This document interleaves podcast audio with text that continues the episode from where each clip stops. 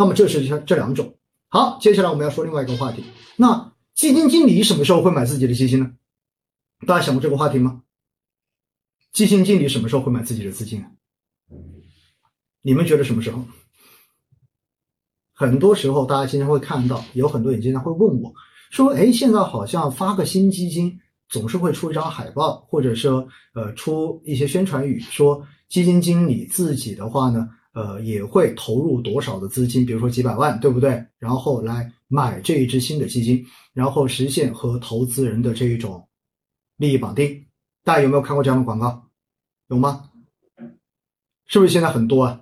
我告诉大家。”其实这一种现象呢，一方面你可以说是基金经理对自己有信心，但另外一方面哈，反过来说，我要告诉大家一个事情哈，其实很多基金公司啊，现在都制定了相关的这种，不算是硬性的规定吧，但是是一种叫做就是大家约定俗成的这一种呃约束，也就意味着基金经理你发的时候，你必须要自己买一笔，说白了，也就是必须要让你跟。你的这你的这只基金的投资者的利益进行绑定，甚至于有些公司都出现过什么呢？出现过呃，比如说要求基金经理至少要跟投一百万，对不对？跟投一百万，结果基金经理说：“哎，我的工资还没发，然后我现在手头没钱，没钱的话，公司会预支你的奖金，然后的话呢，把这个钱先帮你买了，买了之后的话呢，未来从你的奖金中间把它给扣掉。”哎，这种事情真的是有的哈，真的是有的。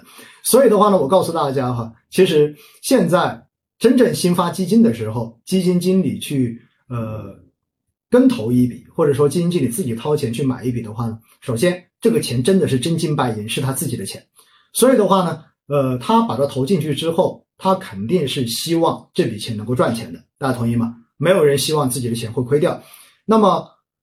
至于是不是他真的很自愿的去买这一笔，这个真的很难讲，这个真的很难讲。我必须要告诉大家，这个真的很难讲，因为就像我刚才说的一样，有些据我所知是蛮多公司哈都是这样子的，蛮多公司都是这样子的。因 为我看到有人问，万一没奖金怎么办？没奖金就扣工资了哈，没奖金就从工资里面慢慢的把它给扣回来。大家清楚了没有？所以的话呢？这是一种非常嗯明确的，就是新基金发行的时候，你们有时候会看到，就是基金经理会跟投。那么另外一种是什么呢？另外一种情况就是基金经理也是在市场遇到这种大的波动跟风险的时候，那么基金经理自己会觉得当时的这个市场也许并没有想象中，或者说并没有市场所认为的那么悲观，那么基金经理自己会掏钱去卖自己所管理的基金，因为大家知道一点哈。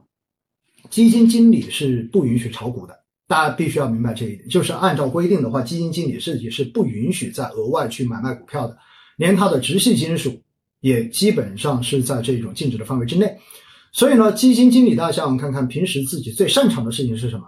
最擅长的事情就是进行证券投资，但是他又没有办法在工作之外，然后再去进行股票的投资。所以的话呢，通过申购自己所管理的基金，然后来把自己的专业变成给自己赚钱的额外赚投资收益的这种方式，其实也是他们非常乐意的一种方式。所以呢，从本质上面来说，只要基金经理对自己管理的产品、对自己的能力有信心，他们肯定都会愿意去投资自己所管理的基金产品。如果有哪个基金经理对自己都没有信心，那基本上来讲的话，其实这个事情也也也就不好怎么说了，对不对？当然，现实中间你说基金经理会不会，那是不是意味着就是没有去买自家、没有去买自己管理的基金的基金经理都不是好基金经理？这个话也不能这么讲，因为并不一定基金经理们就觉得基金投资是最适合他的方式，对不对？比如说有些基金经理很喜欢买房，这也是有的哈，这也是有的。所以的话呢。在这种情况之下，我就只是告诉大家一点：基金经理自己买自己的基金，其实，在某种程度上面，确实是可以实现和基金投资人的利益的深度绑定。因此的话呢，我觉得不管是对于投资者而言，还是对于基金公司而言，都非常乐意看到基金经理去做这个事情。